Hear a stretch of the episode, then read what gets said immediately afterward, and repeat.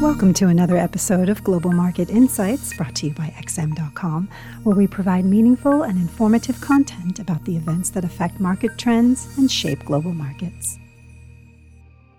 Thank you for joining us at XM.com. I'm Cristina Marujos, and you're listening to the Daily Market Comment podcast for Wednesday, October 19th by Jarala Pisuros. The U.S. dollar traded slightly lower against most of the other major currencies on Tuesday, but rebounded somewhat today. The only currencies against which the greenback gained some ground yesterday was the Japanese yen and the British pound, with the former getting closer to the 150 per dollar, leaving traders on high alert for another intervention episode.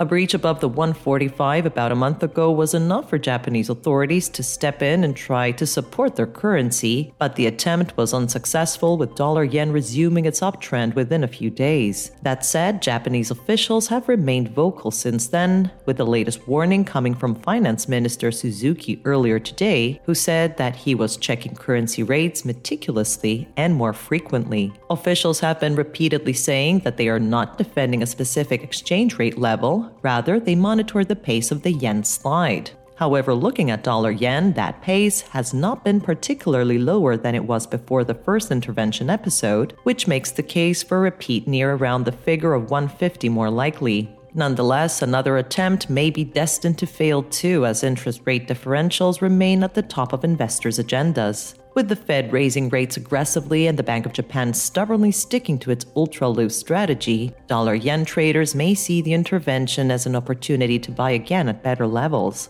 The other currency that lost some ground against the greenback yesterday was the pound. Although sterling enjoyed decent gains on Monday due to Britain's new finance minister Jeremy Hunt reversing most of the previously announced fiscal measures, traders may have locked some profits ahead of today's UK inflation numbers. Both the headline and core rates rose by more than anticipated, with the former entering double digits again. The fact that the underlying rate rose as well suggests inflation is becoming stickier and may have prompted investors to add to bets of a full percentage point hike at the Bank of England's upcoming gathering on November 2nd. Indeed, the probability for such an action has risen to around 65% from around 60% yesterday. The pound slid at the time of the release, confirming the narrative that traders are more concerned that bigger hikes by the Bank of England will only assist in dragging the UK economy into recession, rather than relieving their pockets from the pain of high consumer prices. And with the UK economy probably already shrinking during quarter three, those fears are more than rational. In politics, there may be some calmness for now, but investors still have to deal with the official announcement of the government's fiscal plans on October 31st. This, combined with the desire of some conservative lawmakers to submit letters of no confidence in the new prime minister, keeps some uncertainty on the table, and uncertainty is not good for a currency. Later today, we have more inflation numbers coming out, this time from Canada. The headline and most of the underlying rates are expected to have declined further in September, which could add to speculation that the Bank of Canada may slow down their rate increases from here onwards, and thereby weigh on the Canadian dollar. Although the Bank of Canada refrained from verifying such expectations at its latest gathering, the larger-than-expected slowdown in the August inflation prints has prompted market participants to scale back their bets. Currently, they largely anticipate a 50 basis points hike at the next gathering and only two more quarter-point increments thereafter. Stocks extended their recovery yesterday, buoyed by the calmness in the UK political scene and the better-than-expected earnings results. After the U.S. closing bell, Netflix beat its estimates, which suggests that some more recovery may be on the cards for today as well. However, the latest rebound is far from implying a meaningful bullish reversal. After all, the global macro landscape has not changed much. Most major central banks are still tightening aggressively, risking a global recession, with the dollar remaining a major headwind to firms' profitability. The fact that Treasury yields have not slid much yesterday adds more credence to the narrative that this is just a corrective phase within a broader downtrend.